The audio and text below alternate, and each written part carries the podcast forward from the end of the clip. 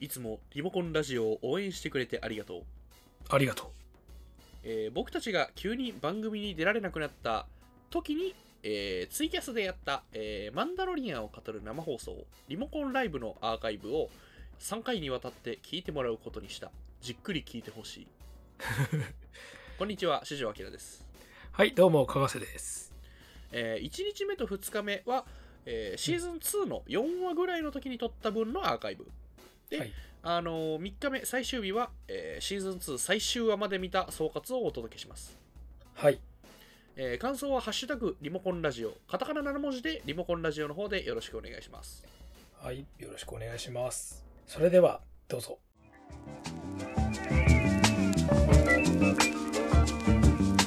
Heroes, Kaiju, action movies.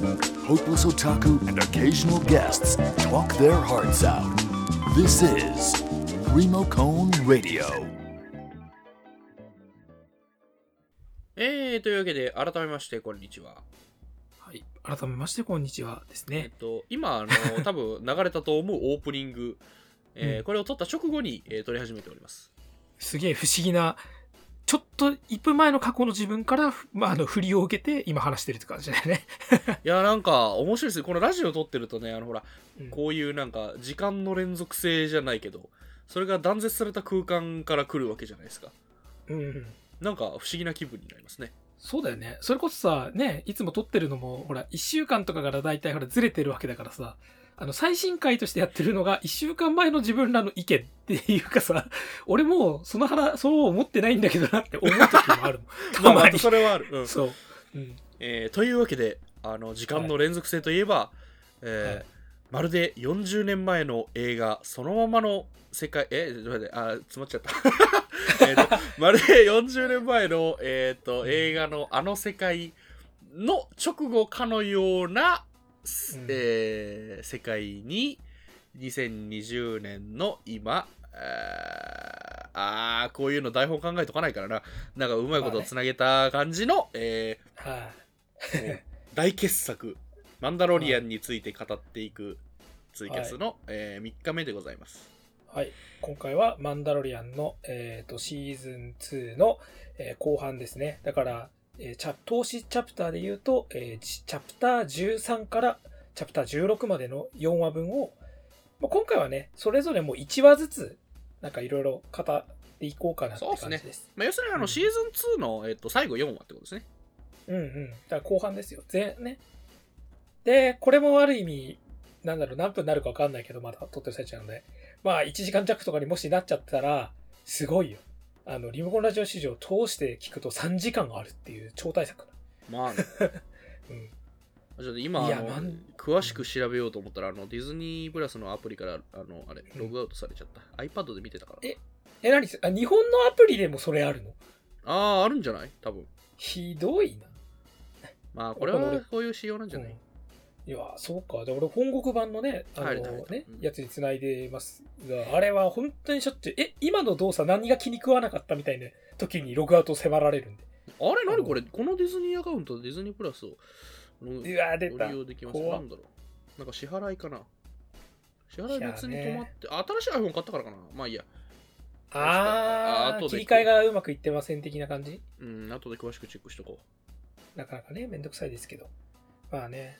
だからさ、あのーまあ、この話も、はっきり言って、ううん大いなるネタバレが、をするじゃないですか。そうですねうん、まあ、それはね、見た人しか、これ聞かないと俺は信じて話すが、まずそこからうん川さんに言ってもらいましょう、そう、シーズン2の後半に関しては、あのね、さっきこれディズニープラスはこうやってめんどくさいとかね、話もしましたが、どんなにめんどくさくても、その手間をかけて見る価値があるので、ある。断言しましょう。あの、これで見て、なんだよ、こんなクソみたいな思いをしてディズニープラスに入ったのに、マンダロリアン面白くなかったなってな、なることは、あのね、99.99999%ぐらいないです。まず面白いです。大丈夫です。ここまで安心して、あの、おすすめできるものもないので、どんなにクソでも、あの、公式がね、特に我々がネタバレする前に、多分公式がネタバレするから、もうその前にみんなね、見てるといいなって、多分これをね、配信してる日が、多分おそらく公式がすでにもう言い始めてる後だと思うので、今言ってもしょうがないんだけど。確かにねうん。ねえ、もうね、それぐらい、そしてさ、まあ、ネタバレのね、重要度ってのもあるけど、なんだろう。これを見てないと、本当に今後のスター・ウォーズの話す基準が違うよね。まあなん もか全部変わっちゃったというか、そう。すげえことやっちゃったもん。多分、インターソルジャーとかで、あの、実はシールドがヒドラでしたっていうやつ以上に多分すごいと思う、全然。あ確かにもう、スター・ウォーズこれからこれぐらいのこと本気出したらやるっていう決意表明でっていう。うんもう、なんつうの、ね、それこそ、またちょっと愚痴っぽくなるが、スカイウォーカーの夜景みたいな感じで、まあまあまあ、スター・ウォーズってしょうがないよね、しょうがないところもある、みたいな言ってた過去の私たちとはさよならですよ。あの回を見たら。あもとまあなんかあれだよねあの出し惜しみという点でもさう、うん、なんかここまでやれちゃうんだというかそう。ね、なんかさ、あるじゃない？こういう引っ張ってたり、なんかさ、すごいとっておきのサプライズとか謎とかをさ、回明かしていく系のコンテンツってさ、なんか透かしたりとか外したりとかさ、うそう、大したことなかったですとかさ、言ったりとかさ、あるじゃん。いろんなものに裏切られてるじゃん、スター・ウォーズに限らず。まそれこそさ、あの、アキラさんが散々言ってるエンドゲームコールソン問題とかもそうじゃないですか。あまさにですようほんとそこねで外すやつあるかって思ったわけでしょ。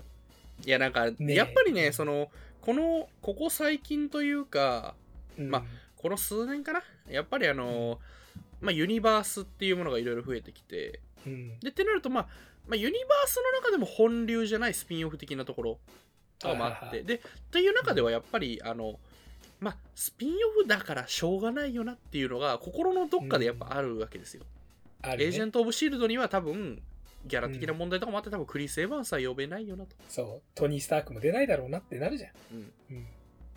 でそんな、ねそんな話は出る中で多分頑張ってるんだろうという。うん。でさ、なんか、しかもさ、MCU が流行ったおかげで、こうやってユニバースリンクものがいろいろ増えたじゃない？だからさ、いろんな作品でさ、なんかそういったものを繋がってるんだけど、出せはしないみたいな、なんかよくわからないお約束みたいなのを、心のどこかで、こう、しょうがないなって思いながら、なんかこう見てるわけじゃん。でも、繋がってるんだから楽しいやって思ってさ、これはちょっとね、あのーリモコンラジオで、ここれよりか後になるのかな？配信で。ちょっとユニバース界っていうのもね、撮ってるので、それで特に詳しく話してたりするんだけど。ちょっとそれにも繋がるけどね。なんかさ、そう、ちょっとじれったさがあるんだよ。どうしても。我慢するけど。そのじれったさを軽々超えてきてくれたから、素晴らしいと。ちょっとね、ちょっとこれは事件だぞ。だからもうね、マンダラリマンダロリアンをシーズン2を特に見てないね、あのー弟とか、あの、友達とかにも言いました。見て、マジで。お前がネタバレをする前にお前がマンダロリアンを見て。見ないと一生後悔する。ほ俺は言ったからな、みたいな。忠告はしたぞって。あのね、シン・ゴジラのあの、冒頭のあの、赤坂さんみたいな感じ。忠告はしたぞって。なんだこの例え。よくわかんない。はい。ね、ということで、どうしますか？あの、具体的な話に入っていきましょうか。シーズン入っていきましょうか2今俺らあのなんかディズニーのアカウントがどうのこうのみたいなやつでめんどくさいけど、もう収録終わってからやります。はい。あのね、じゃあまずシーズン2のあの後半、第、後半の、えーチャプター13か、えっ、と、第5話にあたる話ですね。もう確認しないと何もわかんない。あ ちょっと待ってタブレットで見ろ。よいしょ。一応俺頭の中に基本全部入ってるので、あのあーなんとなくそう。のこ、この話ですっていうのを言います。あの、あれです、あの、ほら、森林の惑星なんだっけ？なんとかに、あのね、麻生タノというあの、言っちゃいましたけど、まあね、もう公式言ってるからいいんですけど、ね、ジェダイの騎士がいるって、あのね、えー第、その前のシーズン2の第3話だから、チャプター11かな？うんうんうんうん、11でボカターンってさ、あの、クローンボーズに出てきた、あの、ねマンダロリアンの女性のキャラクターに言われて、あ、そうかも、出てくるんだって。まあ、そうか、ね、すでにあの、ここ山から噂にはなってたんですけど、まあね。いやいや、そう、あ、そうかが来るぞって思ったらさ、もうチャプター、ね、13さ、もう前半いきなりあそうか出すじゃん。出し惜しみないんだよ、あれ。いいなぁと思って。出し惜しまない、全く。いや、確かだって、あそうかいるんだもん、みたいな。でさ、ちょっとさ、まあ、あそうかさ、ライトセーバーがさ、白くなってたりしてさ、あの、雰囲気はちょっと違うんですよね。青のセーバー使ってたから。に。そうね。うん、でもあのね、もう白のセーバーがね、わかりやすく、あれは完全にね、スター・ウォーズ第一作、新たなる希望って、まあタイトルがつく前の無印のスター・ウォーズ、ザ・スター・ウォーズだった頃の、あの、ミレニアム・ファルコンの船内で、ルークが、あの、シーカーに向かって、ほら、トレーニングしてるじゃないですか。あの、うん、あれね、あの、でっかいトボボールね。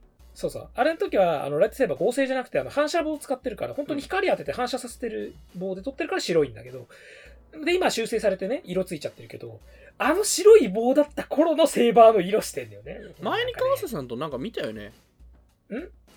あのね、そうです。あのーなんだっけな。うんあの、まあ、うちょめちょめあって友達とスター・ウォーズをみんなで見ようみたいな、ね、うん DVD を持って見ようっていう回があったんですよ。そうそうそうそう。まあ、そこで、あのー見たのは一応あの DVD 版リミテッドエディションについてくる特典 DVD に入ってる本編なので、うんえっ、と、まあ内容自体は第一作、本当に劇場公開時のスター・ウォーズなので、エフェクトかかってないから本当に白いセーバーなんですよね、あそこ。うんあれもいい味出してて。うん。で、だからさ、なんだろう。もうね、はっきり言ってオタクへのファンサービスですよ、あの色は。あれですね。あの、まあでも、その白いセーバーが、その、あれを意識してたところはあるよね。うん。あの、うん最初の。多分そうですね。うん、第一作の、その、うん、いや、反乱者たちの、あのね、アソーカとベイダーが久々に会うところとかも最高なんですけど。あーで、まあいいや、あの、あの回自体がね、あの、見方としてさ、あの、明らかにさ、うん時代劇とか西部劇、まあ、もともとマンダロリアンが時代劇や西部劇の色がすごい強いってのはもともとあったけど、あの回に関しては特にロケーションがもう、時代劇の京都で撮ったのかみたいなセットなんですよね。あれ、あそこ急にさ、再度落ちたよね、あのエピソード。そうそうそう。だからね、あの際ね、あの回ね、なんならマジでテレビのあの色調設定いじって、完全に白黒にしても、全く困らない。違和感なく見れる。超楽しい。そっちの方がいいよ。むしろ。うん。多分。あのね、多分、フィローニの狙いは、あの監督のね、あの回の監督のフィローニの狙いは、もうこれぐらいあんじゃねえかな。もうモノクロでスターウォーズ撮ったるぐらいの意気込みで作ってねえか、これっていう。そう。ねでさ、なんだろう、マンダロリアンがさ、まあ、ボカターン出した時点ですでにアニメキャラ出すってなったけどさ、ついにアソーカのところでさ、なんつうの、なんだろう、あの、海賊戦隊5回じゃみたいなノリになってきたなってなったじゃん、ちょっと。ああ、そうそうそうそう。なんかあの、レジェンドの出し惜しみが急に降って消えた感じ。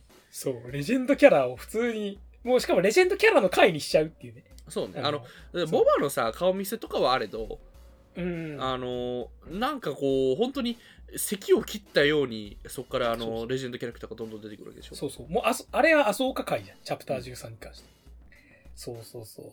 でさ、最高なのがさ、やっぱさ、麻生家、あのね、本当にまたスカイウォーカーの夜明けの愚痴っぽくなるけどさ、うん 俺はスカイウォーカーの夜明けの公開前に一つすごく願ってたことがあって、うん。まあ、まあ何かしらカイロレンはね、改心するんでしょうなって思ってたわけですよ。まあそりゃそうじゃん。改心しないまま終わった方が、終わるとすげえと思うけど、な、何か改心のきっかけがあると思った時に、俺は絶対に、あの、大分麻生家が出てきて、伝説の生き証人として、ダース・ベイダーではなく、アナキン・スカイウォーカーの話を語って、そう。で、あなたも、うん。ね、あなたがベイダーを目指すのなら、つって、あなたも帰還しなさいみたいな感じで持ってって、帰還するんだなと思って、そうするとね、反乱者たちがクローンウォーズとかの流れも全部生きるし、うん。新三部作から一気に飛び越えて、ね、続三部作につながるし、カイロレンっていうベイダーを、ね、憧れたキャラクターってのも、ここで完成をするんだって、そのために、アソーカが最後のパズルを埋めるんだと思ったらさ、アソーカ声だけの出演で応援してましたみたいなさ。はい？ってなって。だから、あ、あね、申し訳ないけど、あなんか、申し訳ない。こんな言い方するの申し訳ない。あれで感動してる人俺びっくりしちゃって。マジでそれでいいのって思って。本当に申し訳ないだろ。うん、あの、こういうの、あんな、こういうのね、あの、応援上映を、あの、身内でやりましたみたいなさ、あんなんでいいんだと思って。俺は良くなかった。あ、そうかをやるなら絶対これをやるべきだったぐらい思ってて。まあ、うん。そう。っていう、こう、まあ、また出すならってことね。そう、結局さ、レジェンド出すのにその使い方ねえだろってやつあるじゃん。他にもスター・ウォーズ以外に。いや、でも、あれあの、これ、あの、こういう言い方をするときは、一回、あの、カウンターパンチも食らっとかないとフェアじゃないんで言っときますけど、うんえ、コールソンが出てない最終決戦で泣いちゃってんすか？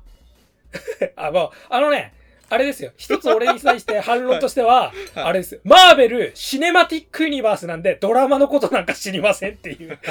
俺はそのロジック。俺は、あれはマーベルドラマチックユニバースではない。あれはマーベルシネマティックユニバースだって言い張る。はい大丈夫。俺は、俺は、そこは、そこは大丈夫です。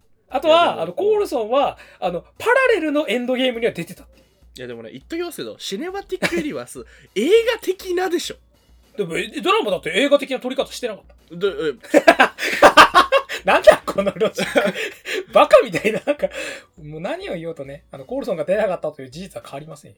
あそうかが声だけ出たの変わんないようん。いや、いや、まあまあ、まあだから、わまあでも、そうお俺たちはあの常にこうやって PTSD に悩まされながら生きていくしかないんですよ、ていうかまあ、あれだよね。あのーな、なんだろう、あとさ、まあ、コールソンを最初出さなかったらなんで出さなかったっつって怒れるけどさ、あの、スカイウォーカーの夜明けに関しては出したのにこれかよになっちゃったから、まあそうそうそれねそうわかる結局さ、あの、もしじゃあエンドゲームにコールソンを出すか出さないか多分悩んだと思うし、出すとしたらここだなって絶対決まってたと思うの。で、それは多分ファンの解釈一致なんだよ、基本的に。よしでもさマンダロリアンの話戻ろう OK はい、そう。てか、その、スターウォーズに関しては、あ、そうか、この使い方もったいなってなったから、うん特にその、アナキンの話を見てきた人なんだから、ダース・ベイダーになっちゃったっていうさ、まあの、スター・ウォーズ、スカイウォーク、ね、前の6部作の一番の悲劇っていうのを一番体感してるのは、実は、ルーク・スカイウォーカーでもないし、オビワン・ケノービでもなくて、実はアソーカなんだっていうさ、うん。っていうのが、マンダロリアンのチャプター13で生きたんですよ、やっと。ね、あの、まあ生かし方でしたね。うんザ・チャイルドことね、本名がグローグって判明して、さらにグローグはオーダー66から隠された子供だったとかさ、うん。くーみたいなさ、やったーみたいな、嬉しいみたいな、いいツボついたと思ったらさ、さらにそこでさ、あのーほら、あのね、あの、グローグはあなたに懐いてるっつって。で、そういった親、親子、疑似的な親子になってるけど、そういった親子を引き裂いてまでな、時代になったことで、私はすでに転落した人を見ているっていう、ほー だこれカイロレンに話してほしかったもん、俺。と思っためちゃめちゃカイロレンに話してほしかった、この話したんだから。そうだよね。この話やるべきだよね。フィローにも思ってたでしょ？でしょ？みたいな感じ。ほらみたいな。解釈一致じゃんみたいな。ほら見ろみたいな。クリステリオ聞いたかお前つって。マンダロリアン見てるかと思って。お前がやるべきはこれだぞ。だから、アキラさんもいつかそのコールソンが拾われたら言っていい。こんな感じ。ここれだぞっつっこれだぞエンドゲームやらなかったお前らがバーっつって。見たかお前っつって、多分慣れると。ちょっと俺はそこで胸がスッとしたんですよ。いつかなえー、しかもさ、そこでさ、ついにさ、マンダロリアンのさ、いあの、ほら、ベスカーでできた槍が出てくるじゃないですか。なあれね新たなガジェット。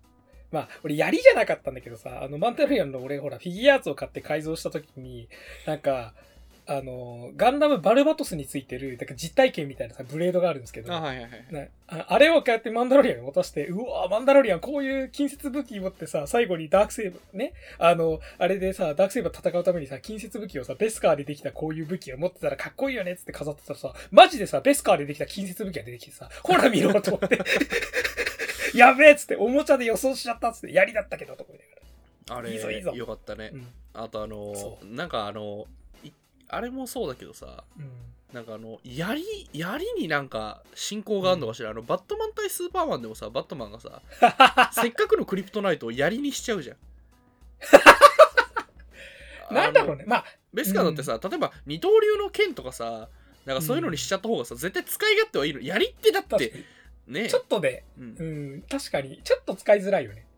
まあなんかクリプトナイトはなんとなく、まあ、あの、は作中の意味は知らないけど、どうせザックスナイダーのことだから、うん一種このロンギヌスの槍的な、なんかほら、政治、これ脇腹を刺す的なさ、そういう感じで使いたかったんでしょっていう気はした。まあね。で、どうせザックスナイダーのことだから、作品中のロジックじゃなくて、絵面上の意味付けの方が重要な人だから、まあ。いや、俺とだって槍でしょ刺すなら。剣じゃないっしょ。まあそうね胸を刺す槍だよね、うん。そうそう。あのそういうぐらいしか考えてないんだろうなって感じまがするけど。あのベスカの槍に関してはちょっと攻防一体の武器っていうところはまああったよね。実際使えたし、うん。そうそうそうそう。あと、なんだろうね、あのーほら、もともとパルスライフルもそうだったけどさ、うん。あのーホリデースペシャルにそのボーフェットが初登場した時に、うん。あのーほら、あれはまあ、パルスライフルとして、まあ、ね、ライフルとして解釈されたけど、ほら、やある意味槍状にも見える、まあ、ちょっと銃剣っぽい感じというか、うん。そうそうそうそう、ああいう武器を持ってるのマンダロラっていうさ、そういう絵面もすでにあったから、まあ、それにも槍っていうアイテムは合ってたのかなって気がするし。うんうんうん。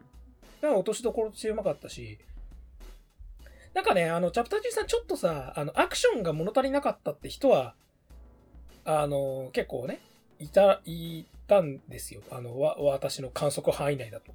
うんうん。でもなんか、俺としては、なんかそんなに、そこも違和感。てかむしろなんか渋いなって。これで逆に今風のかっこいいアクションをされすぎても、ちょっと浮くんじゃねえのっていう気はしてたので。確かにね。あとね、あれが良かった。あのね、ほら、結局さ、スター・ウォーズってさ、ジェダイとかシスとかで、帝国と反乱軍とかさ、いろいろ分けていくとさ、まあ、要するに正義を言う人たちと悪の言う人たちと分かりやすいまあね。対立構造になりがちで、まあ、一応これまでのスター・ウォーズのさ、ローグワンとかさ、最後のジェダイとかでさ、そこの構造を崩そうとしてて、うまくいったかどうかはちょっと置いといて、まあ、してはいたんだけど、まあまあ確かに。あの、チャうん、チャプター13であのーマイケル・ビーンが演じてるさ、敵側についてるさ、なんか、いたじゃん。あの手下、一番の手下みたいなやつ。あの、マンドーと対峙してて。えー。わかる？あの、銃持ってたハゲのおっさんうんいたいたいたいたいたいた。うん。あのおっさんがさ、ほら、戦いの音が向こうで聞こえてるんだよ。カンキンカンっつって。あははで、俺は別にどっちについたっていいからって言ってたんだよ、あいつ。うんあの感じがさ、そう、あの、スター・ウォーズで、こういう感じで見せてほしかったの。実はまあ、光と闇ってあるかもしれないけど、光も闇も関係ねえよって思ってる人絶対いるんだから。で、バウンティハンターとかもさ、そもそもそういうキャラクターとして出てきたわけじゃん。なんか、うんで、マンダロリアンってね、バウンティハンターなんだから、そのバウンティハンターを描くんだったら、そういう人物絶対出てくるはずだよな。でも、なんだかんだでほら、でもどっちに行くかっつったら正義側の方に行くっていうのが、まあ、あの番組ね、あの作品のバランスの取り方だけど、本当にどっちでも、そう、どっちでもいいって考えてるキャラクターもいていいはずだから、なんかそこを体現してくれて、どうする？どっちが、ね、あっちが勝ったら、俺別に今戦う意味ねえから俺帰るけど、みたいなさ、俺たちやり合ってもしょうがなくねって話すじゃん。あそこすげえ好きなの。あそこいいよね。なんか本当うに、んそのなんか、金のためというか、なんかその、そうそうそうそう。別に金さえもらえばマジでどっちでもつくよみたいなキャラというか。そうそうそう。だから、ハンソロとか。うんそう。ハンソロはさ、ちょっとこう、偽悪的なキャラクターとしてあったけどさ、多分あいつ偽悪でも何でもなくてさ、本当にあの世界を生きるためにちょっとずる賢いぐらいのバランスでいるキャラなんだよね。で、それがちょっとほら、ある意味西部劇、西部劇とか時代劇っぽいというかさ、うん。ね、あの、なんか、こうやったら正義のヒーローですよって分かってる世界ではあるんだけど、なんかそんなこと言ってらんない人たちも絶対いて、うん。うん、なんかあれがやっぱスター・ウォーズでこういうテイストの作品をやるのには欠かせないやつを、ちゃんとこういう、しかもマイケル・ビーンってさ、結構名のある役者にね、俺はっきり言ったあの、見た後気づかなかったんだけど、え、あれマイケル・ビーンだったの？と思ったんだけど。ね。雰囲気ちょっと違うねターミネーターね、とかエイリアン2のあの人ですよ。と思ったけどさ、さあ、やばいぞ。あの、1話でこれだけ尺を使ってると、後で編集が大変だぞ。いや、編集はしません。さあ、はい次。で、思ってて、あ、そうかに、あんた、ね、なんだっけ。じゃあこの惑星行ったらいいよっつってさ、あのさ、惑星のさ、指示を受ける感じがめっちゃゲームっぽいよね、本当にマンダロリあれ、そうよね。うんあの、ここに、次のミッションいるらしいよあの、ま、メインマップにさ、あのでっかいマックで、メインミッションっていう。そう。で、解放されるんだよ、そこの惑星が。そうドゥーンとか言って行けるようになるんですよ。しかもさ、あの、でさ、ここからチャプター14の話ですけどさ、うんあの、ほら、ジェダイの古代のあの、寺院の跡があるから、そこに、はいはいはい。で、あの、グローグを連れて行けばとか言ってさ、あれ、本当にさ、それこそフォールンオーダーとかに出たようなさ、あの、ここのエリアに行ってフォースの、あなんか使うボタンを押すと、なんか謎が解けるみたいなさ、変なエリアゲームとかに出てくるじゃん。あれじゃん、これ。これ派手な演出のね。そう。あのフォースの瞑想でしょそう。それでさ、なんかスタートメニュー画面からさ、何がさ、あの、解禁されたかが見えるみたいなさ、解放されましたみたいなさ、やつじゃんと思って。おおこれ思いっきり、え、それ、実写化すると思って。笑っちゃったよね。いや、なんかああいうさ、なんかその、例えばその、アーマラのところで、最初の方でさ、うんアーマラのところであの、鎧作るシーンもそうだけどさ、そうそうそうそう。そういう、いわゆるそのゲーム的なものってさ、要するにその、うんもともとはその映画的な演出をゲームに取り込んだわけじゃん。うん。からなんかまたこの逆輸入というかみたいなところってまあ確実になんか何かしらイメージソースにはしてると思うしうん。てかさ、マンダロリアンマジ見ててさ、俺こういうゲームやったことあるってさ、いい意味で思うんだよね、何回も。うんそう。だから俺、多分、マンドーはうまくいったけど、俺は絶対ここでこうやって失敗するなとかさ、考えてハラハラしちゃう。ああ、このゲージがね、とか言って、溜まっちゃうとね、みたいな。あのエピソードはでもほらあの上で瞑想してるチャグログか、グログを守りながら下から来る敵をガンガン打ち倒していくのはすげえゲームっぽいなと思ったそうそうそうそう。で、何何秒間守りきれみたいな感じでさ。でウェでさーブ2みまたいなの来るじゃんそうそうそう、ドロップシップが降り降りるたびにさ、レーダーに赤表示がまた増えてくるね。そうそうそうまた来たみたいな。第2波だみたいなさ。しかもさ、あの、あの回がさ、面白かったのほら。あの、さらに上からほら、スレーブ1が来てさ、もうスレーブ1来た時のね、なんかあそこから俺、あ気がおかしくなった けど。スレーブワンダーっつって、もう俺、あのね、例えるなら、ウルトラマンメビウスのね、クゼてっぺいみたいな。あはいはいはい。あの、ほら、レジェンドが出るたびにさ、うんなんか、もう、ウルトラマンだとか言うじゃん。あの、あの感じ。わかる。あのうんしかもあれさ、やっぱりその、偽ボバの話だとさ、あのうん。偽ボバっていうか、まあちょっとい飛んだけど、あの、ボバからの偽ボバ、最初のほら、えっと、なんだっけ、チャプター9のね、コブバンスか。あの、クレそう、コブバーンスがクレイトドラゴンを倒すときに、あれが俺すごいいいなと思ったのが、まずね、うん。ままずそこの話すると、うん。あの、俺ほらやっぱりその仮面ライダーとか、あの、スーツアクターっているじゃないですか？あの、スーツアクティング。あの、変身前の人とまるで同じ人が入ってるかのように演技する人。うん、うん。のやっぱ演技を見てきてると、なんかやっぱ上手いスーツアクティングっていうのがだんだん分かるようになってくるわけじゃないですか。うん。で、で、ちょっと違うな、時もね。そうあの、偽ボバがパッとね、あの、現れた時に、あの酒場のほら、入り口の前に立ってるじゃないですか。うん。あれを見た時に、あなんか中に入ってる人が違うって、一目で分かるようになってるんですよね、あれ。しそうそうそう。なんか、あ変な話で似合ってないんだよ、あのアーマー。全然。うん。なんかしか妙にこう、立ち方だったり、この、うんなんか体の大きさだったりもそうだけど。あとさ、アーマーがほら、まあ、サルラックに一回飲まれてるからさ、ボアのアーマーが。だからさ、そのすごいダメージを負ってるってのわかるんだけどさ、あれがさ、やっぱさ、3年ぐらい、3年前とかさ、5年前とかに放送が終わったライダーのスーツが久々に出てきた時のさ、くたびれ感に見えるんで、あ、そうそうそうあそう。脇補修したんだな、これ、みたいなさ、やつあるじゃん。あの、仮面ライダーブレイドの各所の色が違うみたいな。そうそう。あとほら、フォーゼとかもさ、白いからさ、あー、汚くなってんなとかさ、あわかるじゃん、ちょっと。ああの感じなんだよね。フォーゼって、あの、やっぱり違うスーツアクターが入ってる時あの、首のちょっと長さが違うフォーゼとか、そうそうそう。ああいう感じ響きの腹筋の位置が違うとかでしょあ、そうそうそう、まさにその感じ。なんかアトラクっぽい感じ。やっぱあの人じゃないとダメなんだなって思うやつね。そう。そに対して、この、うん次の、え次のというかその後の方のエピソードで、あの、満を持してボバがね、アーマーを。でも、あのね、満を持してにね、見せたのがすごいよ、やっぱあれは。あの、だってさ、テムエラ・モリソンが、じゃあ、うんボバフェットの役やりますって言った時に、多分、いきなりそれでやったら、多分、ファンって拒絶反応はた多分あるんですよ。うん。だって、ね、それこそあの、先日ね、亡くなってニュースが流れましたけども、ジェレミー・ブロックがね、もともとボバフェット入ってたりさ、ですわね。そう。で、さらにね、あの特別編で追加されたシーンのボバとかは別の人がやってるとかさ、で、ほら、ダニエル・ローガンもボバ役をやってるとかさ、いろんな人がボバやってるから。うん。うん。で、テムエラ・モリソンって、ボバ役って、まあ、少なくとも映画に関して言うと、スター・ウォーズ、ね、エピソード4が、エピソード4じゃねえ、エピソード帝国の逆襲ですね。エピソード5が、あの、2004年の DVD 版が出るときに、あの、ボバをかごし、あ、ソロをかご貨物室へ運べとかさ、うんあの、ねお望みのままに、あ、じゃあ、仰せの通りにか。as you wish ってさ、セリフとかを、あの、テムエラ・モリソンが吹き替えたバージョンっていうのができて、うんそれでほら、ジャンゴとかクローンとかと、あの、設定を合わしましたってなったんだよ。で、あれも、はっきり言ってファンの中では、多分賛否あったんですよ。あんまり、俺、ちょっと詳しくないですけど、はいはいはい。うん、まあ、変えちゃったって時ま点でさあ、変えるって時点で賛否あるよね。まあ、そうそうそうそう、新しい人に変えたってことだから、設定のために。うんだから、その人を今、真のボアヘッドにしていいのかってさ、多分これさ、ちょっとあの、チャプター14のボア、俺は好きだけど、ちょっと賛否もあるじゃない？まあ、見てる。例えばそのボバフェットって誰、って言われた、あさ誰っていうかその、例えば仮面ライダー1号は藤岡弘じゃん。そまあまあ他にもいるけど、まあまあとにかく藤岡弘じゃん。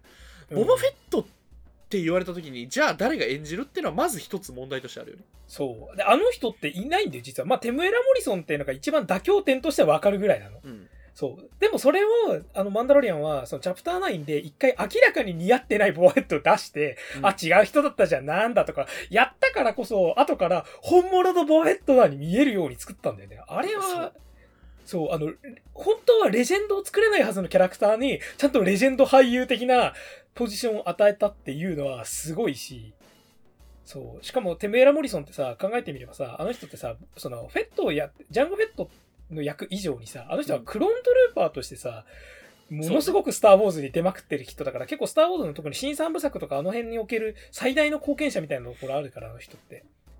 まあ、そういう多分人口で言ったらスター・ウォーズの中で一番多い顔でしょそうだよね。そう。あの人一番そっくりさんが多いんですよ、あの銀河の中で。そう。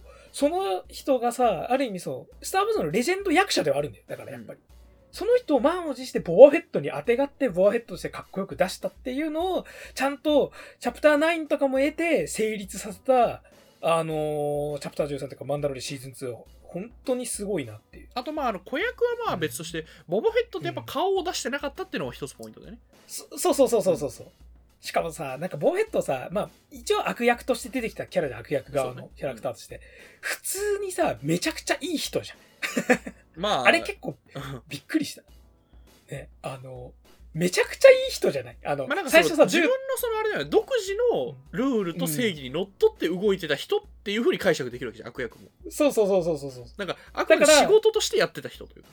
うんだから、つく側が違えば脅威にもなるけど、うん別に一緒だったり、そのつく側とか特にない時は、全然この人はいい人だからっていうバランスにしたのうまいよね。うんいやーよかったよかったし、なんかその、うんあれだよね、なんかあの、さっきほら、スーツアクティングって話をしたけど、うん逆にテムエラ・モリソンがボバを演じたわけじゃん。要するに、うんあの、ねあのボバフェットを、スーツ着た顔が見えないボバフェットを逆にテムエラ・モリソンがやったっていうのが結構面白いなと思って。うん、そうそうそう。しかも、あの、ボーヘッドが、うんまあ、もしかしたら旧作ファンとかにはね、あれかもしれないけど、俺としては結構新三部作がすごく好きなので、うん。特にね、新三部作で一番好きなキャラクタージャンゴフェットなので、はいはいはい。かんそう完全にジャンゴフェットのイメージとボーヘッドのイメージを足して2で割ったボアが見れたっていうのが、めちゃくちゃ嬉しい。確かにね。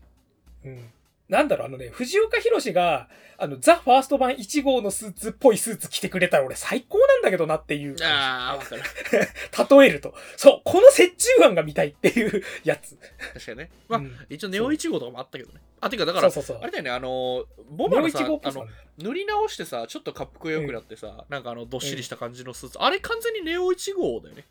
そうそうそう。しかも、あの、今のあの人のガタイに合わせてる感じがね。そそう。ではっきり言って、そう、ほら、あの、海外とかでね、ミームとかですでにね、ボア、ボバファットとか言われてんですよ。う。うん。おお腹がちょっと出てるからとかね。それ言ったら、あの、RX だってさ、二郎さんのあれ見て、あの、豚になった RX とか言われてるそうそうそう。そう。でもね、そういうことじゃないじゃん。あとね、近年の、そうう、ん近年のこういったコンテンツだと、例えばほら、スパイダーバースの中年スパイダーマン、ピーター・ビー・パーカーとか、うんね、エンドゲームのソーとかさ、あのね、お前デブ舐めんなよって。かっこいいんだぞ、デブって。っていう、デブ補正みたいなのがどんどん来てるわけですよ。その流れにスター・ウォーズも乗ったっていうさ。そうだよね。デブだからなんだよ。かっこいい人はかっこいいんだよ、バカっつって。いうのが、なんかボアの力技ですよ。だって、あの、ガジェット使い最高じゃないですか。だって、マンダロリアンってさ、ぶっちゃけさ、マンダロアーマーのさ、あのうん、装備をさ、駆使して戦うシーンってさ、すでにマンドーで散々見てるはずなのにさ、こいつマンドーより強えってわかるじゃん。あの使い方。まあ、あの、だでも許されて、なんか、ちょっとかっこいいおっさんだから許されてるってのはちょっとなくはないと思うけどね。それもまあどうかと思うけど、まあまあまあまあ。うん。そう。まあ、すべてがいい味に見えんでね。置いた味に見えそう、ね。うん。そう。だからさ、あの、ほら、あの、ゼロ距離リストミサイル発射とかあってね、腕からプシャンっつって。あれね。あれとかさ、あの、腕をクロスしてさ、あの、未来で敵を倒すとかさ、なんかよくわかんない。キューンとか言ってさ、あのでさ、あの、極めつけはさ、あの、ジェットパックのミサイル使ってさ、ほら、うんコブバンスの時点で、ジェットパックのミサイルってすでに使ってたから、あうんボアのミサイルってあんな強いんだと思ったらさ、それでさ、2機同時撃破みたいになるじゃん。あれね。なんか、だから、うまいこと格をね、上げるそう格上げて。しかもあそこで最後に言うのが、下のを狙ったんだがっていうのを、もう最高いやー最高てか、あのね、えー俺ね、うんマンダロリアンのね、俺好きなのがね、あの、まあ、そう言うとちょっと歪償化しちゃうけど、ギャグなの。あ、ギャグいいね。センスいいね。なんかあの、あー、これこれこれこれってなる。なんかその、うん爆笑でもなければ、なんか、滑り芸でもなく、なんか、本当にね、笑える人はクスッと笑えるし、あのう、ん。そんな笑うっていうのもない人もなんか、うんううんん、こういうのこういうのってなるやつ。そう。あのね、多分ね、笑えるギャグじゃなくて、ね、嬉しくなるギャグなんだよ、多分あれ。そう。なんか微笑ましくなる。そそう。ふって、ちょっと、ちょっといいいじゃねえか、今の。粋だね、みたいなさ。いいね、上がってるね、兄ちゃん、みたいなさ。う。あのそう粋だね、お兄ちゃんってマ。ンダロリアンとさ、チャイルドっていうか、あの、うんマンドとグローグのうん。二人のパートも、ちょっと、あれ、あれがギリギリだと思う。あれが、そうだよね。その、戦場、その、許せる許せないというか、あの、滑り、ギリ直前の縁でギリギリとどまってるからね。うん多分、スター・ウォーズ結構ほら、可愛いキャラを、とか、子供受け狙ってるキャラをさ、どう出すか問題って多分ずっと苦慮してたところあったからさ。そうね。ね、そのバランスもついに正解を見出して、だからギャグバランスもうまいんだよね。だから、マンドがちょっと可愛いじゃん。あの、ほら、グローグの名前を呼んでさ、反応するのにさ、ふふってなってるとことかさ、さ。うんね、なんか、だんだんだんーこれこういうのこういうのってなっちゃったから。しかもあそこでさ、出れてるのが、あの、マスクで隠されてるっていうところでうまいことね。あれさ、顔出してさ、出れてたら、ちょっと強すぎるんですよ。そうああ、出れたなって、あざといなって思うけど、やっぱ、ね、うまいよね、そこらへん。やっぱりバランスですね。バランスが大事って、なんか言ってたし。なんかうん。ナレーションで、でいや予告で、しうん。あと、あとはあれですよ。うん。俺はね、なんと言ってもね、ダークトルーパーがね、ほら見ろっつって。あの、ほら、あれさ、うん。あのーチャプター11で、ボカダンの回かな？あ、違うや、チャプター12か。で、ネバロのあの回が終わった後に、モフギリオンのクルーザー、そう、出てきた時に、最後並んでたやつが、あれ何何って言った時に、絶対にダークトルーパーだやったーっつって、俺たちは勝ったんだぐらいに思ってたダークトルーパーが、もうね、やったっつって、夢を叶えてくれてありがとうっていう、本当に嬉しかった。まあね、ダークトルーパーは、あのーあれはなんだっけな何のゲームだっけ ?PS1 のゲームだよね、確か。だから結構ゲームに多いキャラなんだよ。使いやすいキャラだから、ゲームの中で。でゲームの中のちょっと強キャラみたいな感じでよく使われる。で、あの、敵キャラだ。あのあそういう立ち位置全だったんだへえそう。で、一応なんかね、そこそね、スター・ウォーズのこの考察サイトとかには、あれはスーパーバトルドロイドの超発展型みたいな設定もあるんだよ。はいはいはいだからまあまあドロイドって言ってたよね、うんそうそう。だからバトルドロイドのさ、設定ってどうやって失われちゃったのかなって思いがちじゃん、よく。うんあの、ね。あで、ストームトルーパーになね、取って代わられたのかなと思ったらさ、ちゃんと実はストーム、バトルドロイド路線のトルーパーもいるよっていうことでダークトルーパーってやってて、なんかその辺の設定コ効果もスト的な面では多分あの人間の方がいいんだろうけど、やっぱ精鋭部隊っていうところになると、まあ当然ドロイドの方が扱いやすいもんそうそう。しかもあれがさ、ちょっとダークトルーパーが熱いんだってさ、要するにあれってさ、デススター計画と反対の思想なんだよね。はいはいはいはいあの一極集中じゃなくて個別そう、超こう、そうそう、ああいう兵士を揃えるっていうのは、超大型兵器を作るのとは、また別の、その帝国のプランにあったっていうさ。うんそう。だ多分ある意味、ちょっとボツになったプラン的な、没案的なものを多分ギデオンが独自にやってたってことだよね、あれ。あれ試作機的な。ほんとさダークトルーパーのあのあのサンドラも良かったねあの分かりやすくさ、あのうん色調というかあの漢字が違う、なんかテテテテテテテテテみたいなさそう、ロボットですロボットでございみたいな。そうそうそう強い、強いロボットが来たぜ話も通じねえやみたいなさ。なんか、話が通じねえや感があるんだよ、あの音楽。そういやまあーほんとねあれ良かっうんたし、もうでその次のエピソードがなんだっけそう、チャプター15が、あいつですよ、あの、囚人の名前忘れちゃった。そう、メイフェルド。そうメイフェルドをさ、あの、絶対こいつさ、もっといいキャラなのに、もったいねえと思ったの。あの、うん前のチャプター6を見たときにさ。メイフェルドの使い方最高だしさ、あと、なんつうの、あのミッション自体がさ、そう、あの、さっきも言ったけど、マンダロリアンってちょいちょいゲームっぽいってやつの極みだよね。これ俺やったことあると思う。あれあれ本当にやったことあったあれあったって言っちゃうあ、あの、わかりやすいけど、あの、ほら、爆発物のさ、積んでるあの危険物のさ、ゲージがあるじゃん。デューデューデューデューデューって、やべえ、あゲージが高まってるっつって、もう、こういうゲームやるよねってあるじゃん。俺ねあのねうんあの最初のほらトレーラーでさあの運ぶじゃん、うんなんだっけあの、うんあれを運ぶじゃんそう、ジャガーノと。はい。あれ俺2回ぐらいね失敗してコンティニューライドニウム。そうそうそうそう。あうわ、ここクリアできねえんだよな、コツが。つってで、こいつを避けた瞬間にこの岩を踏んでガタってところで爆発すんだよ、みたいなさ。そうそうそうそうげそう。だから、それまで実は、あの、前半の方で慌てないで、スピードを落として、ゲージが上がるのを防いでおいて、ここで多分加速して、ゲージが上がっちゃってもいいから、岩を踏んで越えていく方がクリアができるみたいなのを、多分、3回目ぐらいで見抜いて、やっと分かってくるみたいな。そんな感じだよね。でそこをクリそうう、んそこをククリアしたのに、次は敵がどんどん上から乗ってくるやつあるじゃん、パート。そうそうそうそうだからさ、やったそこクリアしたのにこれかよ、みたいな。いやでもね、あのその前に、あれなの、チェックポイントでオートセーブ入ってるから、そこまでいけたあらそうそうそう大丈夫。そう。わかる。あ、そう。あ、だからあれ、あそこで敵にやられても、もう一回なら、え、またや、最初からやり直すのって思ったら、ちゃんとあの、車の上からやり直せるよかったよかった、オートセーブ入ってたってなるやつ。あぶねえ、みたいなさ、あそこからダリーぞ、みたいなさ、わかるいや。ーあれよかった。で、ね、到達し完て、璧で、帝国、あの、その、なんだろう、帝国も共和国も一緒だよ、うんみたいなこと言ってたのが、その、うん帝国の助けが来るところで、なんか本当にビジュアルでも示されるんだけど、やっぱり帝国ってっていう話。そう。あれ、いいよね。だからさ、帝国側の喜んでる兵士とかもちゃんと見せてるんだよね。だから、ね。帝国も言うて人間いるじゃん。いや、よくやった。お前ら、お前らだけだぜ、生きて帰った。いやー、みたいな。うっぱい飲もうぜ、おごるよ、みたいな。あ、そうだよな。この人たちも人間だよねって思った矢先に、うんしかもさっきまでその、ね、あの、ある意味、映画で言うと恐怖の報酬みたいなさ、あの、こう、危険物輸送ミッション系の、こう、すごい動的なアクションを見せられると思ったら、次はなんかもう、ジャンゴ繋がれざるものとか、イングロリアスバスターズのね、タランティーノみたいな、ね、椅子で向かい合っての会話パートでさ、見せるっていうさ、すげえな、この回って思ったもん。これは逆にゲームじゃなくて映画だっていうさ。あれで、なんかそこでさ、うんあの、あれだよね、その倒すべき敵が見えるというかさ、その、そうに倒すべき敵はその帝国軍の兵士でもなくて、うんなんかそうそうそうそうそう。やっぱりその、この思想というか、そうん、こういうやつらこそやっぱ倒すべきっていうさ。う。うん。だから帝国軍は確かにいろいろ兵器とかガジェットとかトルーパーとかで魅力的には見せてるんだけど、でもこの人たち、やっぱり、これやられたらムカつきますよねって。こんなの嫌じゃないですかっていうギリギリの倫理を保ってるよね。うん。だからさ、あの時俺反射で撃っちゃうじゃん。この野郎っつってバーンって撃つじゃん。であれが完全にあの、ジャンゴ繋がれざる者のね、クリストフ・バルツが、ついにあの、ディカプリオがね、奴隷制みたいなのめちゃめちゃこう肯定してて、はいはい。この野郎っつって、バーンって撃っちゃった、撃っちゃったってなる、あの感じでさ、そうっつって、そうなんで、こんなやつで、あの、ぶっちゃけね、もうなんか、計算して殺すとかじゃなくて、もう反射で殺しちゃっていいんだよ、こんなのって感じのね。お前、殺、お前今までこんなに調子乗ったら俺に殺されないと思ってたからですよ。殺すけどね、みたいなさ、感じのさ、殺伐とした感じからのさ、しかもあそこ最高なのがさ、あの、あのーフェネック、エージェントメイですよ。はいはいはい。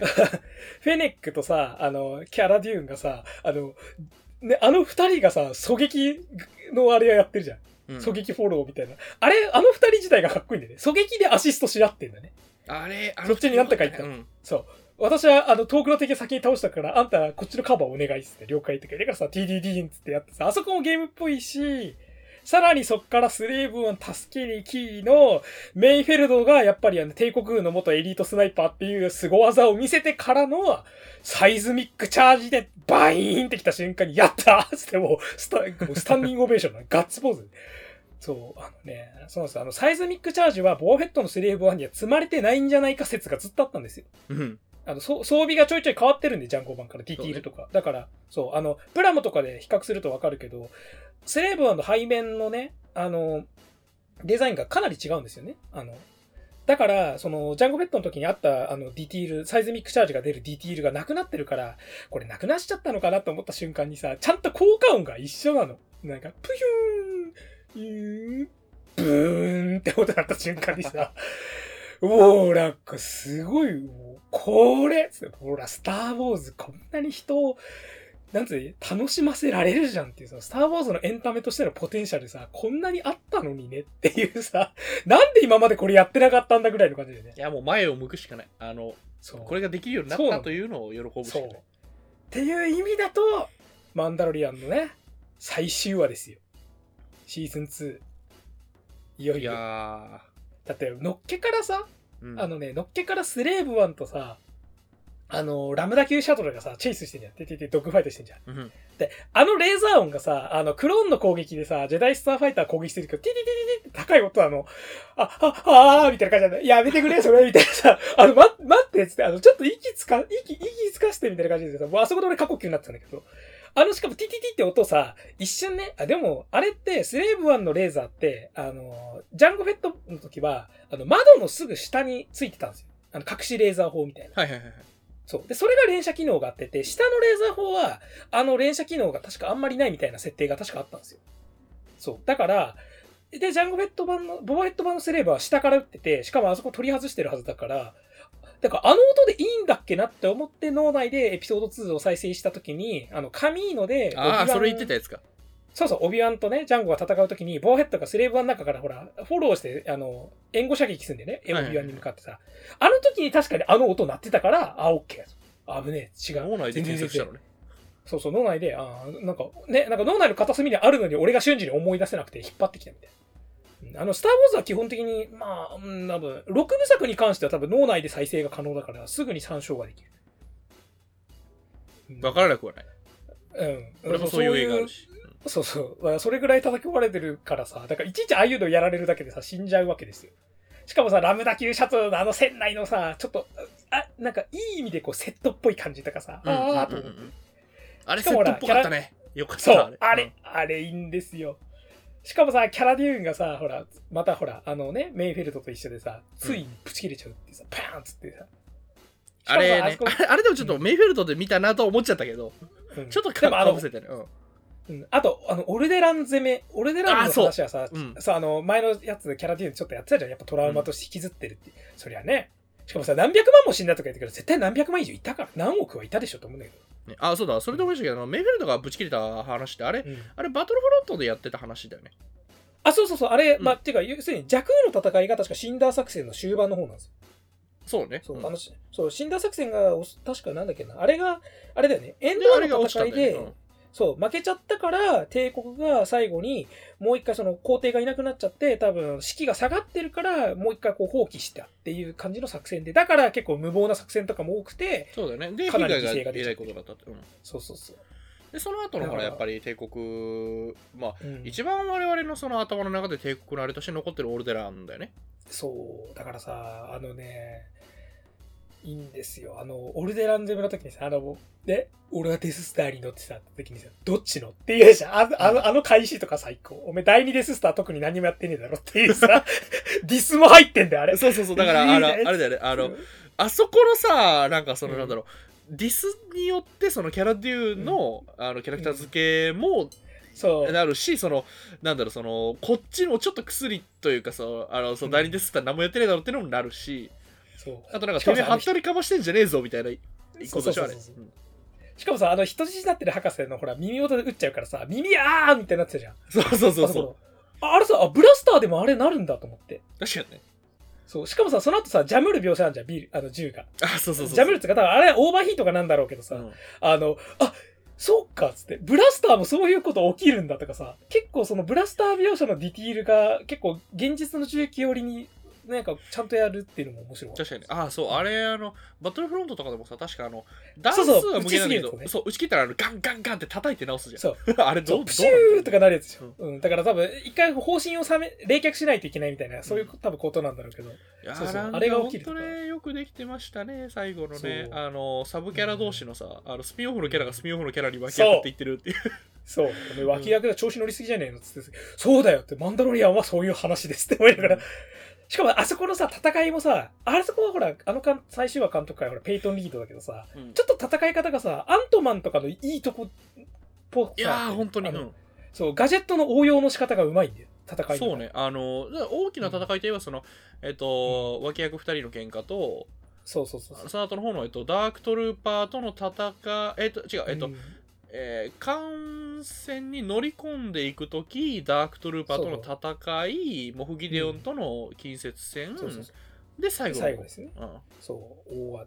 だからさ、もうね、もうす、本当に何とかもいいんだけど、うん。だって俺、タイファイターでかさ、あの、帝国軍のあのクルーザーからさ、発艦するシーンあったじゃん。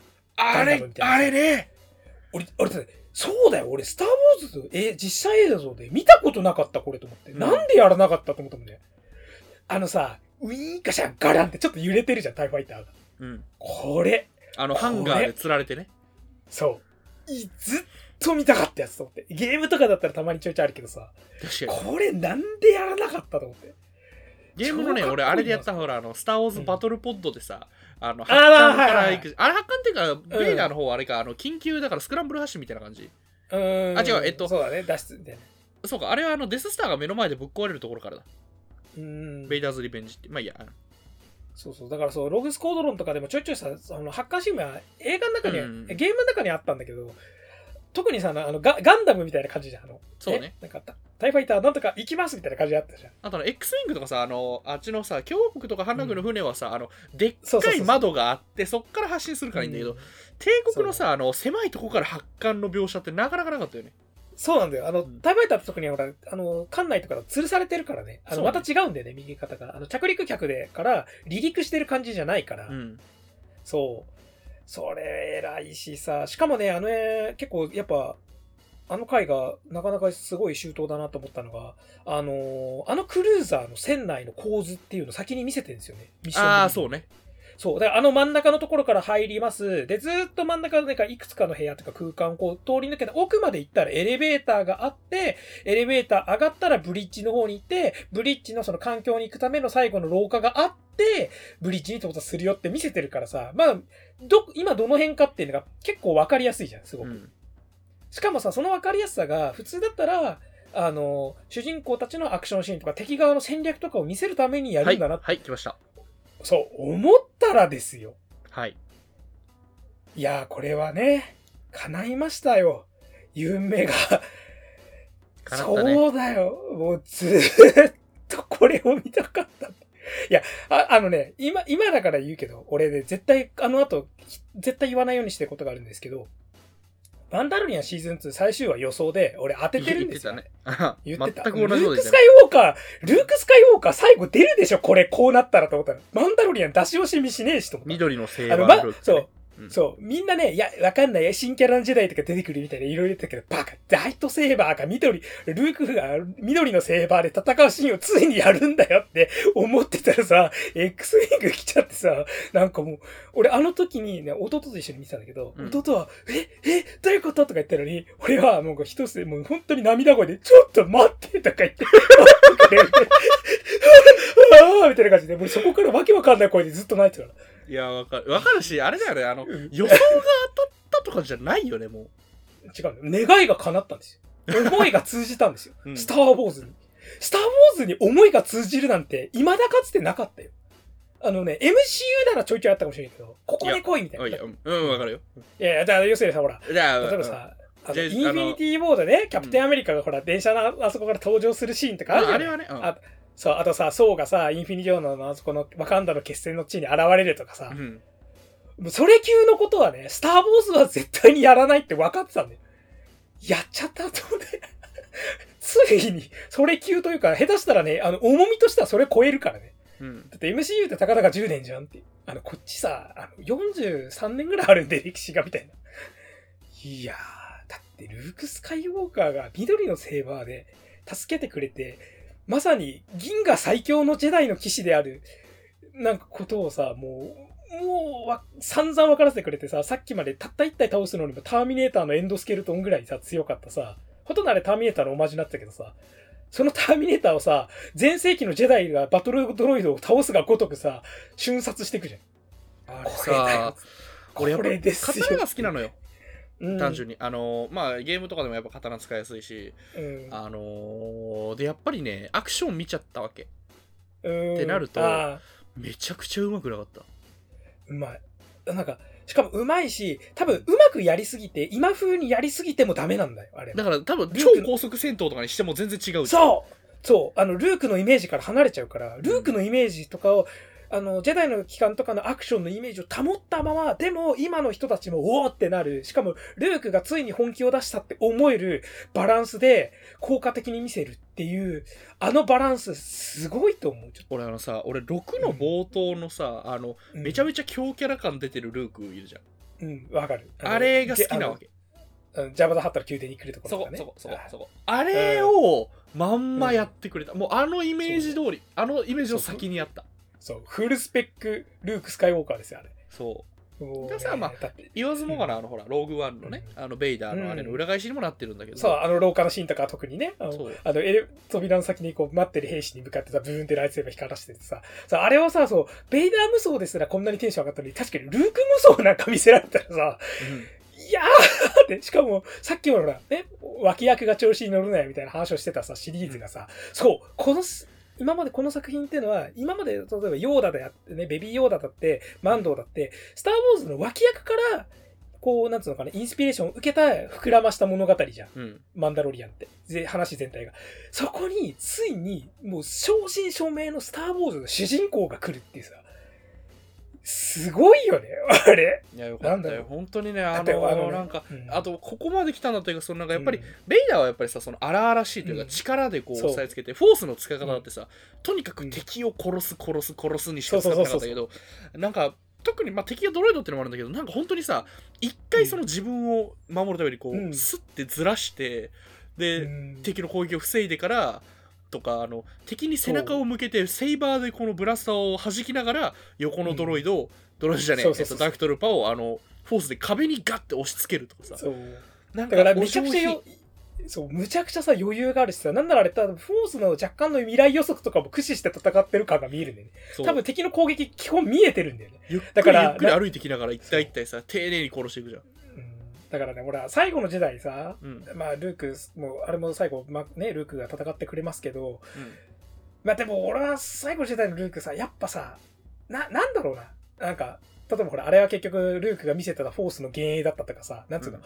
この俳優、このレジェンドが出てくれるだけで嬉しいのになぜか一輪車に乗って出てきたみたいな感じあったじゃん。うんあの、いや、一輪車に乗ってこんなことするのはすごいかもしれないけど、一輪車に乗ってすごいっていうのと、この俳優が出ること自体がすごいっていうのは、全く別の文脈なんで、なんでそこを混同するからライアン・ジョンソンと思ったのしかもさ、あそこで青いセーバーを出すじゃん、ルークが。うん。あの、なんだろうな。あの、ガンダムシリーズで、あの、後のね、ユニコーンとかもっと後のはセイハザとかにもしアムロレイが出てきた時に、なぜか RX78 に乗ってきちゃった。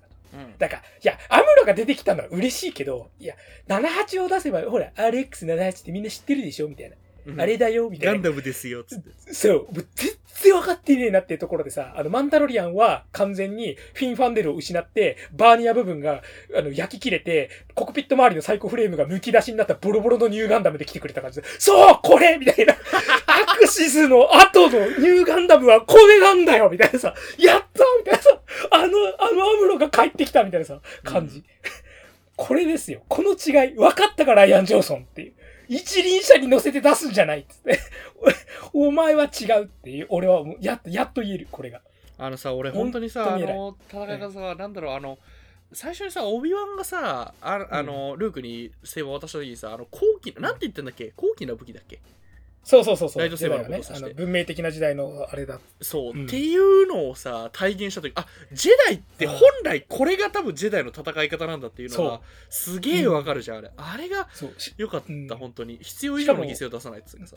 しかもさ、発展型のほら、実はダークトルーパーはスーパーバトルドロイドの設計思想の発展型だったからさ、要するにほら、スーパーバトルドロイドは全盛期の時代で戦ってたわけじゃん。そうね。ついにルークでそのビジュアルも体現してくれたんでね。バトルドロイドを相手に戦うで、時代ににも見えて。さ、ちょっと味付けというかさ、あの、最後の一体をさ、こうガーってこう握りつぶすのがさ、ちょっとあの、パパの系譜を感じてさ。そうそうそう。しかもあそこでちょっとね、不穏な音楽もちょっと使ってたり。しかもあそこのね、多分ね、あの、なんていうの、フォースで、あの、フォースチョーク的なやつで潰す時の機械の潰れ方が、多分シスの復讐の、あの、ベイダーが、あの、改造されちゃった後に、あの、アナキンがほら、ベイダーとして蘇った後に、ライズつって、あ上がった後に、あの、近くにいる医療ドロイドを、のフォースの暴走で壊しちゃうみたいなさ、あの描写っぽかったり、もう、もう、もう、もう、なんかもう、あり、ありが、ありがとうございます、みたいな。もうね、しかもね、俺ね、もう、ボロ泣きしちゃったのが、ほら、さっきさ、モニター越しにはい。見てるじゃん、あの白黒の。最初ね。だからまず偉いのがさ、そう、あの、白、しモニ、モニター、白黒のモニターだから、まず、ライトセーバーの色が白く見えるから、一瞬、あ、そうかとも見間違える感じもあるんだよ。あの、誰かわかんないんだよね。ワンチャン。そう。あ、そうかも白かったしなってなるじゃん。あのうんで、思ったら次のカットで、はい、緑、はい、緑確定しました。つって、はい、あの、手袋は黒いですよ。はい、確定しました。カ、カメラがちょっと下にすってる。そう。で、さらにアップしてくる。はい、セーバーのヒルとこれですね。確認しました。つって。もうこの身長さ、ほぼほぼそうでしょみたいなのが、であの、左手がさ、素手なのが見えんだよね、うんその後。そうそうそうそうそう。しかもさ、あの、さっき言った船内通路を進んでいくっていうルートをさ、すでに見せてるからさ、うんルークが近づくことにルーク要素が高まっていくんだよね。そうそうそうそうそう。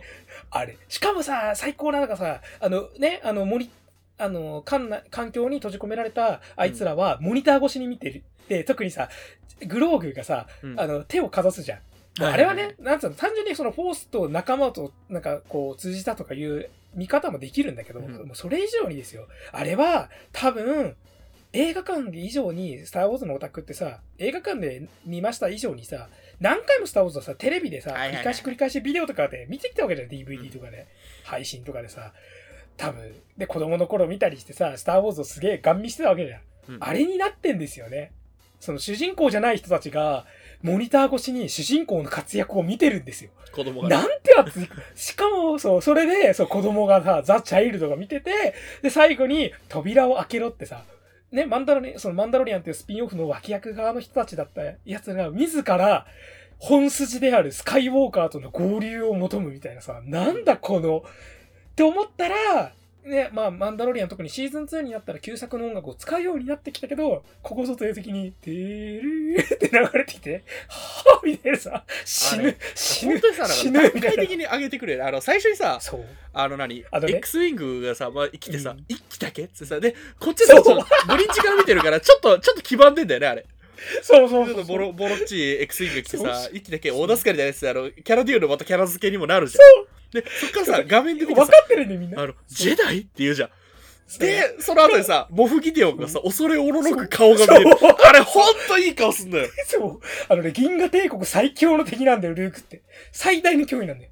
だってあいつがほんとよかった。ねこう、最高の、そう、だからルーク・スカイウォーカーって、ね、一時期ちょっと実はファンの中で実は一番人気じゃなかったりとか、ちょっと不遇な扱いも受けたキャラクターだったりするんだけど、でも言うてルークでしょって、ルーク最高定みたいなのもあってさ、いろいろ。そうだってね。ルーク・スカイウォーカーが主役だし、ルーク・スカイウォーカーが一番かっこいいねって言ったらさ、ついにそのイメージ通りのさ、ルークが出てきてさ、で、で、ぶっちゃけさ、その前にダークセイバーと槍のさ、戦いとかもさ、うんうん。結構かっこよかったのにさ、それを完全に忘れるかぐらいのさ、盾をさ、出してさい、や、あで最後にああそこでさ、ねよかったからさ、あままだ俺言うけど、あの、いあの、要するにさ、ほら、モフギデオンってさ、そもそもほら、うん。過去の遺物みたいなやつじゃん。過去からの、まあ、遺恨というか、でさ、この世界ではさ、もう本当にほら、ジェダイも伝説的な存在になるぐらい、要するになんかもう、戦いみたいなものが一回遠ざかろうみたいな時代だったわけじゃん。うん。で、そんなところでモフギデオンが、俺はもう、過去の全部知ってるみたいな。何もかも知ってるみたいな。もうんう、だからこそさそう、帝国を超えんだねだよって言ってたのに、だからこそモフギデオンがあの場で一番ルークの恐ろしさを分かってる。あそこ。デス、そうデススターを二度も破壊した英雄だぞ、こいつはっていう。まあ、第二デススター違うんだけどさ、そうダース・ベイダーを倒し、みたいなさ、そうで皇帝もぶっ倒してみたいな。こいつのせいで今帝国は新種にかかってるぐらいのさ、キャラクターが来たわけでしょ。そいつがさ、今自分のさ、自分しかいない、味方自分しかいなくて、なんかあとまあ一応強いけどロボット軍団しかいないところにさ、あの、単身で乗り込んできやがったっていうのがさ、思えばさ、ダークトルーパーっていうものを、なぜモフギデオンが再配備してね、あれしてたかっていうのもさ、おそらくだけど、あれ対ジェダイの対策を考えなくていいからだろうね。そうだよね、マインドトリックみたいなものに、そうそうそう。だから要するにジェダイを誰よりも恐れてんだよね。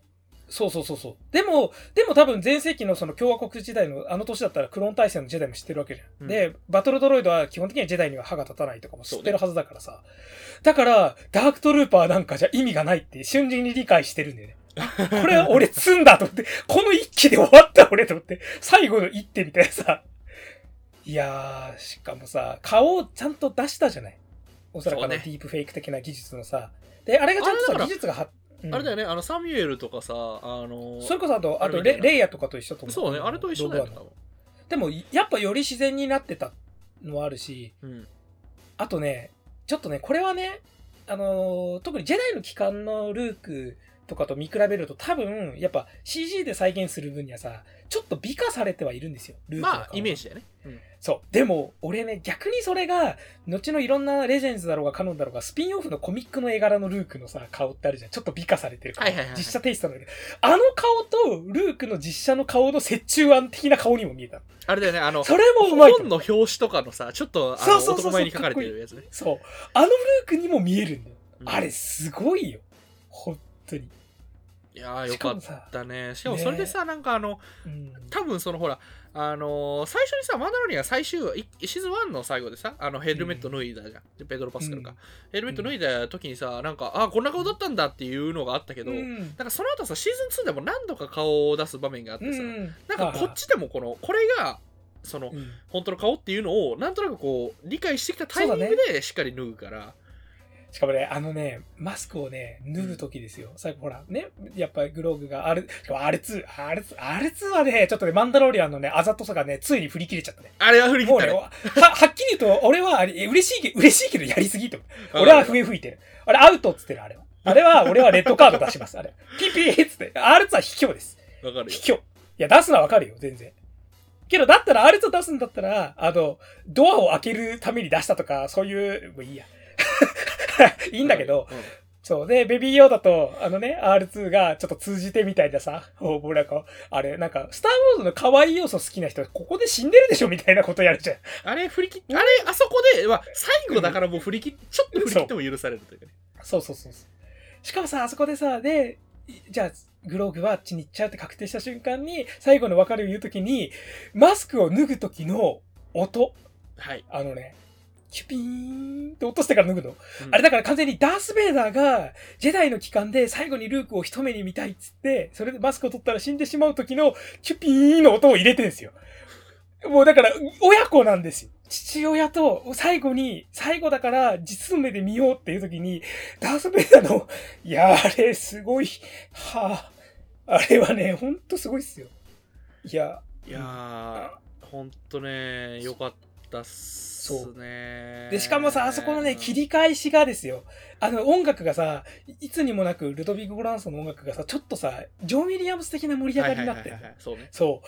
あの時の切り返しどんどん遠ざかって迎えが来ちゃって、ここまででも無事に届けたよ、送り届けたねっていう。で、しかもさ、あのーマンドは、チャイ、グローグに対して自分と似た境遇、孤児だから助けたみたいなさ、自分と似た何かを持ったからこそ、ここまで助けたんだっていうのがさ、完全にあれ ET なんですよ、スピルバーグの。はいはいはいはいそう、エリオットがね、あのーね、地球で迷子になっちゃった宇宙、ね、ET を最後までこう送り届けて返した時に最後切り返しで終わるんだよ。で、切り返しで終わる時に、あの、主人公だけじゃなくて、主人公の周りにいる仲間たちの顔も見せてくるの、ちょっと。それもやるんだよ、キャラデューンとかで。俺、うわ、これ完全に ET オマージュだと思って。すげえと思って。いやね、あれはすごいちょっと。だから、マンダロリアンで唯一惜しいのが、ドアが最後閉まって安定するじゃん。うんあの暗転じゃなくて、丸くこう、シュッてなって、てんてれんてれんてれてて、てんてんってなったら満点だった。そう。それはでもさ振り切っちゃったじゃんそう、振り切ってる、振り切ってる。俺は、あれはレ、うんあれはもうレッドカードを出しながら俺は抱き、抱きに行く。あもう、あよくやったっつって。あれは退場、一発退場だけど、よくやったっつって、ねぎらいに行く。あれは、あれはいい。もうやってほしい反則はさ。いやーでもよかったよ。あのー、最後のさ、あのうん。おまけしてもよかったね、ボバのさ。うん。っていうかもう、あれ、完全にスターウォーズ MCU 化してて笑った。完全にこれ MCU のおまけシーンやないかみたいなさ。あとあのあだってさ名前なんだっけ？あのうんみんなウェインがやってる。ああ、そう、エフェネック？アフェネックか、うんフェネック。フェネックがさ、なんかいい感じに横にこう。そう、てか、おコールソンの次お前ボバフェットにつくんかいみたいな。完全に、すげえ、新たな C シリーズ始まったぞ、みたいなさ。しかも、あそこ、だって、あのね、最高だったのが、うんあ俺さ、あれなんで日本語字幕で見てないからさ、あれだったんだけど、あ、多分ね、字幕がついてないと思うんだけど、英語字幕もついてなかったけど、うんあのー、ビブフォーチュナがさ、ジャバ化してて、ほら、はいはいはい居。座ってたじゃん、あそこに。あの時に言ってるハット語は、絶対もうすでに作品内で言われてるハット語なんですよ。ああ、最初のね、あの、字幕出てない部分のね。そう、見てない部分が、ほとんどが、すでに聞き覚えのあるハット語だから、うんオタクだったら思い出せば訳せるんですよ、あそこ。あれ、うまいなと思って、俺、あ、言った、あのセリフだ、あ、これ聞いたことある、みたいなさ。はあはあはあ、つってあれ、俺、ハット語、リスニングできてると思った？脳内再生アーカイブから。そう、ハット語わかるぞ、つってあほらの、意味はわからないけど、聞き覚えのある並びではあると。そう、てか、ぶっちゃけ俺、ビッグバンセオリーでほら、クリンゴン語で喋るみたいなやつ。はいはいはい。俺ゲラゲラ笑ったけど、俺意外とハット語わかるんじゃねえのと思ったの自分で。ハット語がわかると。そう。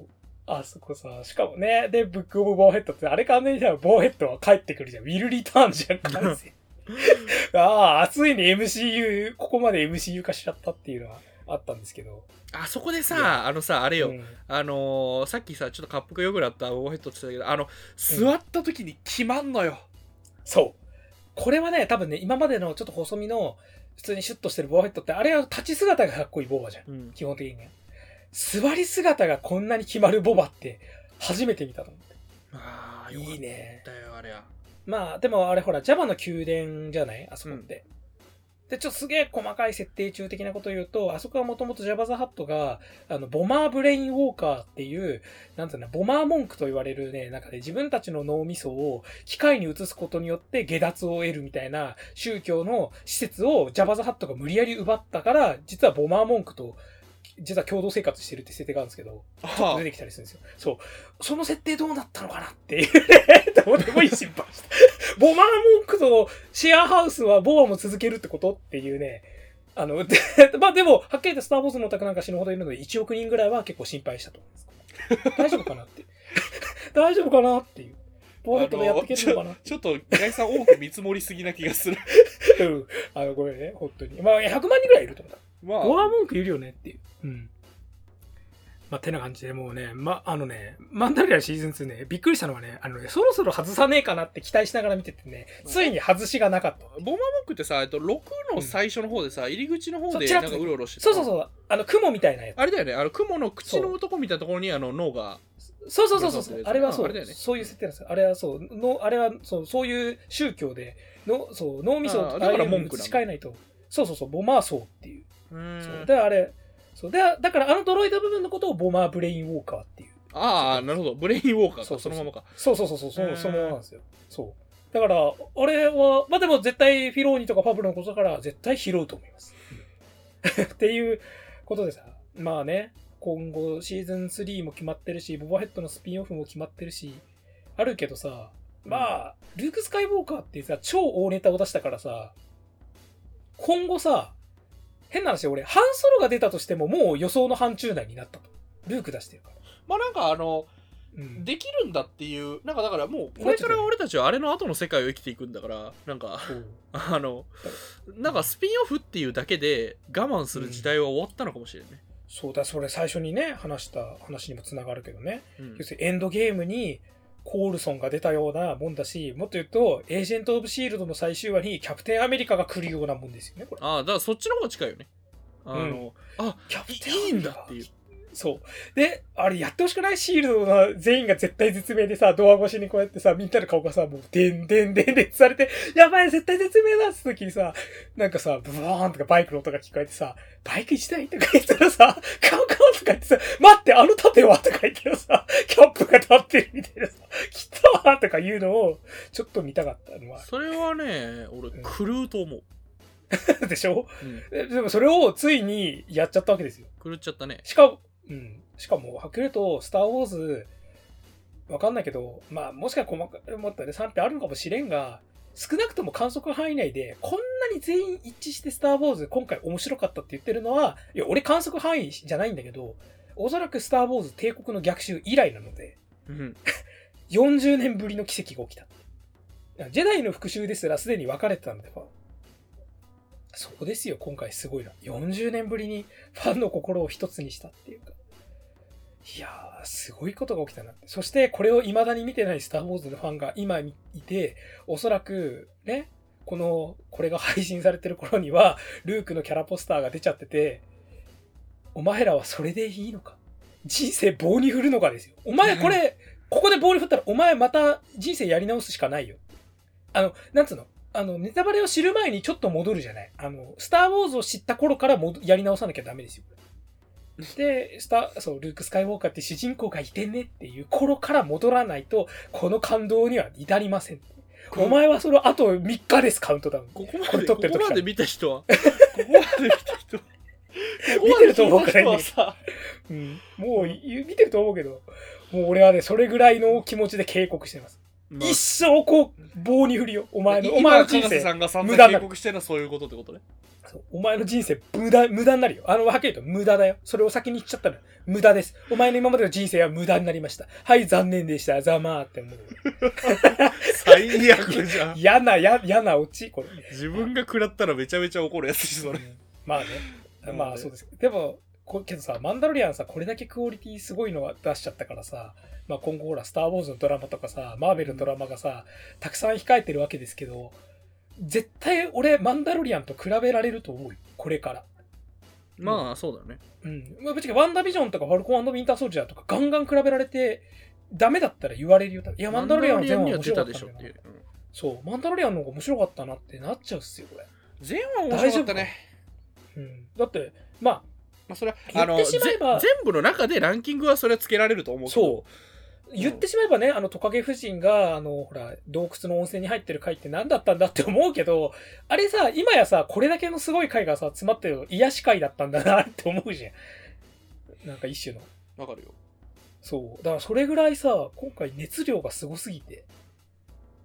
外したトカゲ夫人ね。よかったねうん。トカゲ夫人やっぱあのさほらあのスター・ウォーズでさ何でもタイアップするじゃんうん。だからあの BB8 とか大体化粧品とかにも全部つくじゃんうんうん。あのトカゲ夫人をやっぱりクリームとかにそうだね。フィーチャーしてほしい。てかね、マンダロリアンもっと商品展開した方がいいよ。売れるよ、絶対。うんうん。もっとね、マカロンメーカーとか軽率にコラボすればいい。確かにねあのベビー用品のさ袋にさうん。そうそう。グログ貼ろうよねえ。てか、なんならあの、グローグが乗ってたあの、あれ型のベビーカー出した方がいい。あの、確かに車輪の部分全部透明で、クリアパーツで作った。うんで、浮いているように一瞬見えるっていう。なんか危なっかしいけどさ。けど、いざとなったら、ほら、ブラ、ガードができてる。あのマスクの広告とかにさあのマンドを貼ろうよ、ねえ、そうだよ。あの我らの道っつって。あのマスクを外すのは大切な人の前でだけってねそあのキャッチコピー選手権みたいなやつう。そう。そうだよ。あの、てか、マスクを消して外すな。それが掟だって書いてあるマスクとか欲しいよ、俺。うん なんか、人前では外すな。それが掟だってさ、書いてあるさ、なんかさ、ベベスカー調のさ、なんかさ、すげえさ、メタリックなカラーとかのさ、ガンメタルとかのカラーでさ、スターウォーズのマスク超欲しい。そうで、端っこにさ、ちょっとあの、マンダロリアンのマークとかさ、ちょっとだけ入ってるやつ。欲しいなぁ。あれあれでいいじゃんあのメタリックしてさあのほら端っこにあのなんだっけあのでけえ角のサイみたいなやつあー、あの、あれね、なんだっけ。あー、思い出せない。あの、リークに、リークに似てるけど、リークじゃなかったやつだ。そう討伐あだからあれでさほらあれなんかいろんな獣を討伐すると本当はいっぱい入れられるわけでしょ？だから多分、だから、スター・ウォーズのいろんなクリーチャーのああいうやつ。そうだからあれをさあのいろんな種類で出してさ、クリーチャーでっ俺は、うん、俺はアクレイが欲しいな、確かに。うんていうのをやろうぜいや、もうだからね、マンダロリアンね、確かにものすごくクオリティ上げちゃったし、これだけ受けたら多分調子に乗ると思うんだけど、うんまあ、でも、少なくとも俺は今、スター・ウォーズに対して、久しぶりに前向きな希望が持てた。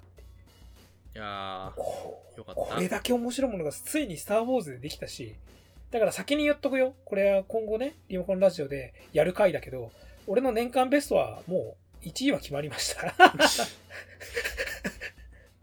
まこう、うんこれを1位にしなかったら俺多分宗教上の理由的に無理なの。あまあそして俺はスター、スター・ウォーズを久々に年間ベストにできるっていうのが俺嬉しくてしょうがない。じゃあいいよ、ド俺ラマがどう？か知らん。じゃあ俺あれ見たからあのマンダロリアン見たから、あのクイーンズ・ギャンビットを見てねだからそれは、あの、来年の初頭の、お楽しみ？あの、たお楽しみにします。今年見ていやよいや、2000 いや、し締め、締め、ちょっと、あのね、いや、あの、もうね、ここら辺でね、超傑作あんま見たくないんですよ。わかる？ああわかるああのの狂うから、もランキングが。うわかるわかるうんあのちょっとそろそろ締めたいの。締め日を作っとかないとそう。はい、はい、終了、止めて、腕止めて、手止めて、ダメだよ、もう、もうダメ、もうストップ、みたいなやつ。あじゃあじゃあ締めて締めたからあの見て。締めてから見て後悔して。